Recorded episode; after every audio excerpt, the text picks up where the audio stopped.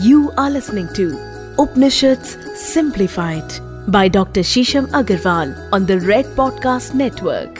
दोस्तों, आज बात करेंगे मुंडक उपनिषद की मुंडक उपनिषद के द्वितीय मुंडक में अंगीरा ऋषि ने शौनक जी से सप्रेम कहा है और बताया है कि ईश्वर का स्वरूप क्या है उन्होंने ईश्वर के स्वरूप की, ईश्वर की व्याख्या की है द्वितीय मुंडक के प्रथम खंड में अंगीरा ऋषि ने बताया है कि ईश्वर कहाँ है और क्या है।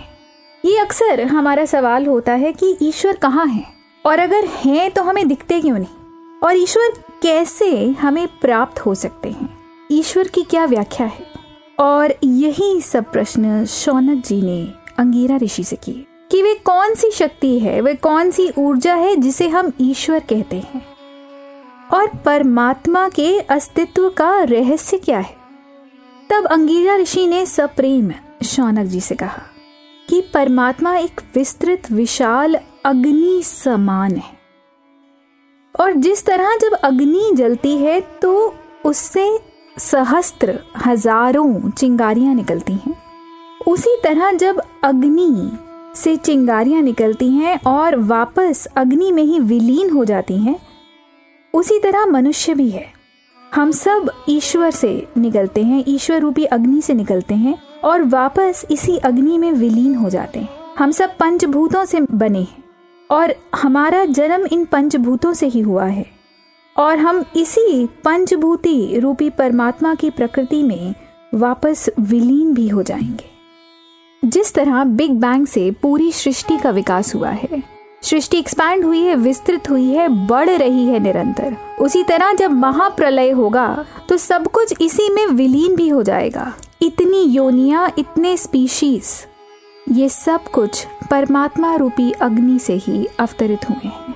तो ईश्वर एक फोर्स है, एक अग्नि रूपी फोर्स है, जो चारों तरफ़ है ओमनी प्रेजेंट है, और इवेंचुअली हम इसी में वापस चले जाएँगे।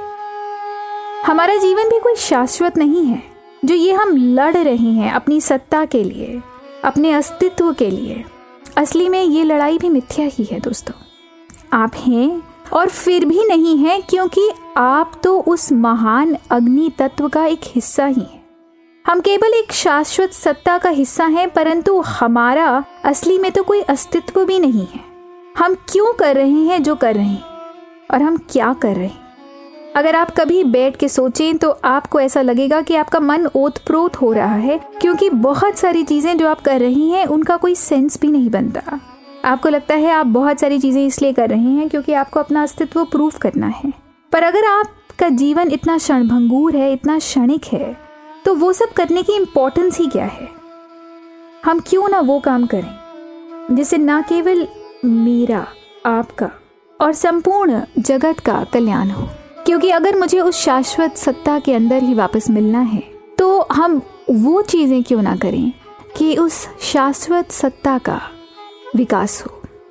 केवल मैं, तुम और अपने ईगो को बूस्ट करने वाली वो हज़ारों लाखों चीज़ें हम क्यों कर रहे हैं, जिसका कुछ मतलब नहीं, जिससे कुछ फ़ायदा नहीं?